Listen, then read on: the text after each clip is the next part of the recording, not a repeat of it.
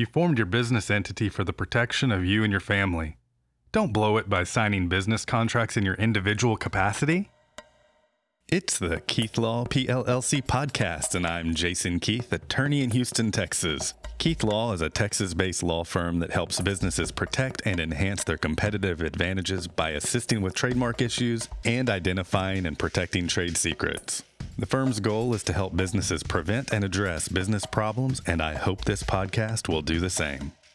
Business entities are important for managing risk of running a business we want to, we as a society want to incentivize entrepreneurs taking business risks and try to help manage the risk by permitting business entities such as corporations and LLCs to serve as a shell within within which to conduct the business so that the assets of the business are all that's at stake. I write in quite a bit more detail on this in the blog post that's related to this podcast episode. But for this episode, I want to talk about the small business owners signing contracts, simply signing contracts in their individual names, and they're signing business contracts with their individual names because they think of themselves as the business, which is understandable in many cases. They are the business. The difference is if they took the care to form an LLC, which is a limited liability company, or an Inc., an INC, it's a corporation, or other liability limiting entities, it doesn't make sense to sign business contracts without using the entity to sign the contract. I think in many cases, the small business owners just don't realize that they're signing individually and it has legal implications. Usually it won't matter because everybody's going to perform and there's never going to be a lawsuit. It's in the unlikely event that there is a lawsuit that a plaintiff is going to be looking for anyone he or she can to add as a defendant to the lawsuit. Knowing that a liability limiting entity, such as a corporation or an LLC, only has assets related to the business, a plaintiff's lawyer is going to look for any other potential parties with assets. Adding the individual owner for the plaintiff's lawyer can have the added benefit of adding pressure, psychological pressure or negotiating pressure to the defendants in the lawsuit. Anyway, I'll I'll go into more detail in a minute, but I just want to uh, get out of the way that the way a business contract should be signed is a identifying the business entity in the beginning of the contract. I'd prefer that the DBA not be mentioned, but if a DBA or assumed name is mentioned, it needs to be clearly identified as a DBA following the name of the legal entity. In my examples, I'm going to use XYZ, LLC as the entity. So if XYZ LLC wanted to include their DBA in the contract, it should say XYZ LLC D slash B slash A ABC. I'm perfectly happy leaving the DBA out of the entire contract and only identifying the entity. The only time I think it would probably make sense to add the DBA on purpose to the contract, following the name of the XYZ LLC, is if the parties have done business together in the past and maybe there was a mistake or an oversight or just informality, only the DBA was mentioned previously.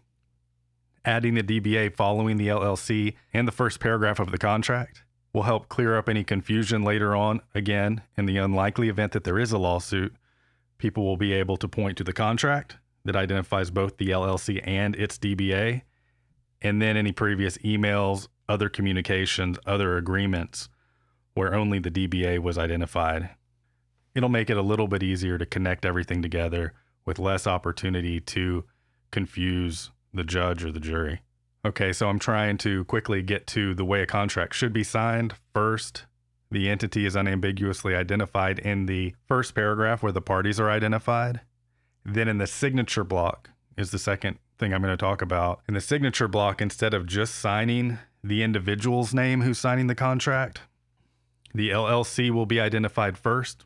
In our example, XYZ LLC, followed by the words by colon signature of whoever is signing on behalf of the LLC.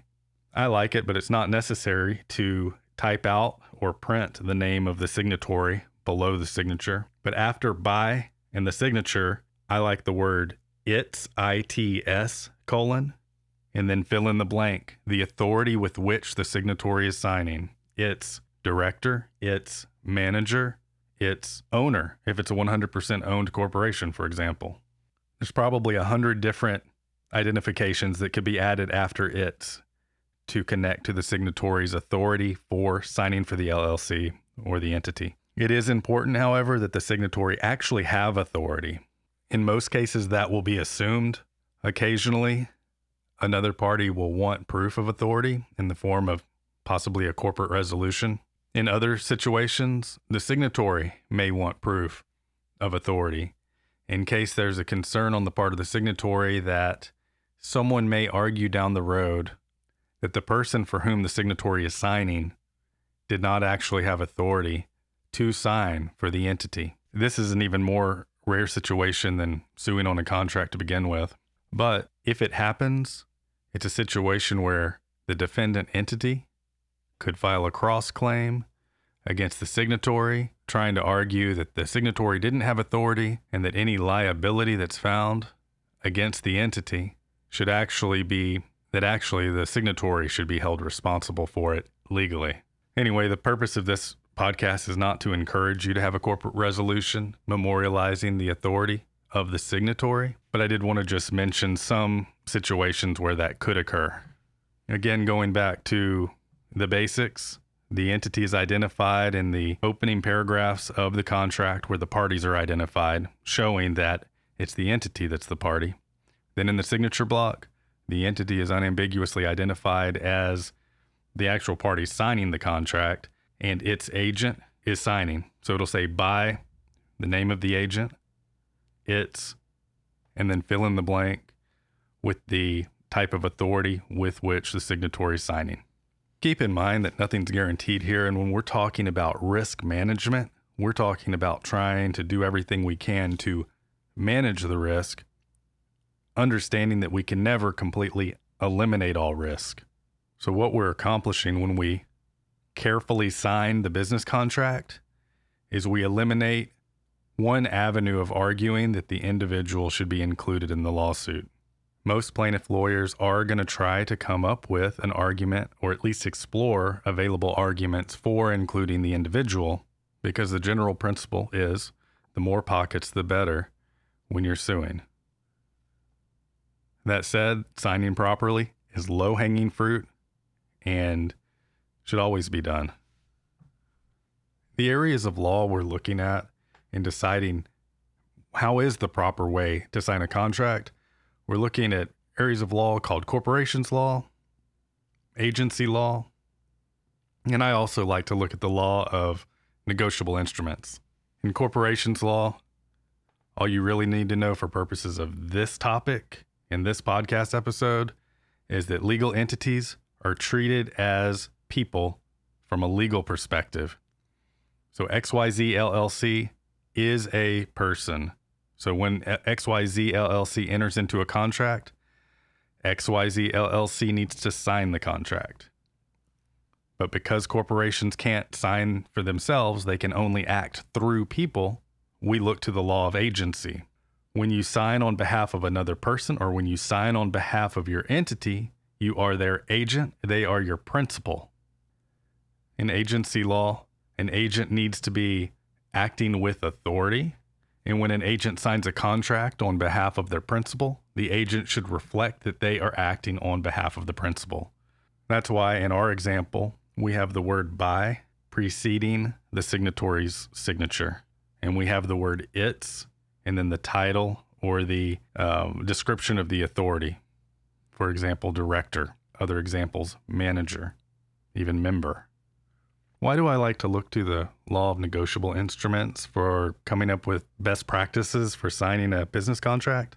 Well, even though it's not perfectly applicable to every contract, I like this statute found in Texas Business and Commerce Code at section 3.402 if you do decide to look at it, it's very complicated and you could spend some time looking at it. But the gist of it is that the signature block needs to unambiguously identify the principal, the entity, and that it needs to be signed for by the agent, acting unambiguously as an agent Preferably, the identity of the principal, the LLC in this case, would also be identified up in the document. What about personal guarantees? Personal guarantees exist. It's usually an addendum to a contract where the owner or some other individual signs a personal guarantee that says if my business entity does not perform on the contract, I will be 100% responsible for the debts and obligations. That expressly gives a plaintiff in a breach of contract suit an opportunity to go after both the LLC and the individual. The difference between that situation, the personal guarantee situation that I just described, and the mistakenly signing a contract on behalf of an LLC or, or other entity, but inadvertently signing it individually instead of on behalf of the LLC is in the personal guarantee context, you know what you're doing. You know that you're exposing your assets, your personal assets, to those obligations in the event of a default. You've weighed the risks and you've decided to do it. The earlier example, where it's a business contract and the owner simply signs individually without thinking about it, is different in that A, it didn't have to happen most likely. In most cases, the other party is not going to require a personal guarantee. And the problem with providing this kind of personal liability inadvertently is in the event of a lawsuit, there's a very good chance that you're going to want to be removed individually from the case. The legal maneuvering required to try to get that to happen, which is usually referred to as motion for summary judgment practice, can be extremely expensive, time consuming, stressful, just like everything in litigation. I think I mentioned very expensive, but also without any guarantee as to its success.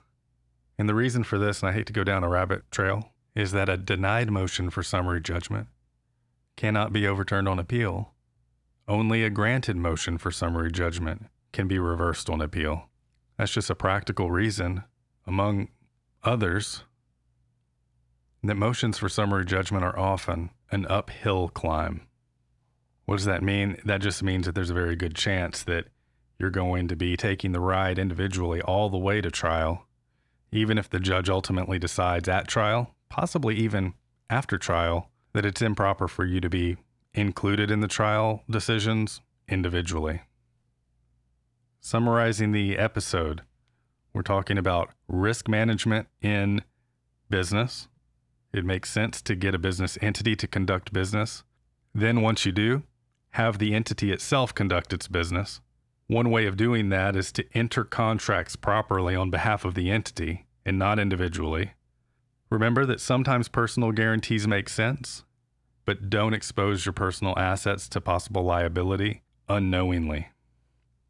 You can find this and all the episodes of the Keith Law PLLC podcasts on most of your podcast aggregators of choice, including iTunes, Stitcher, Spotify.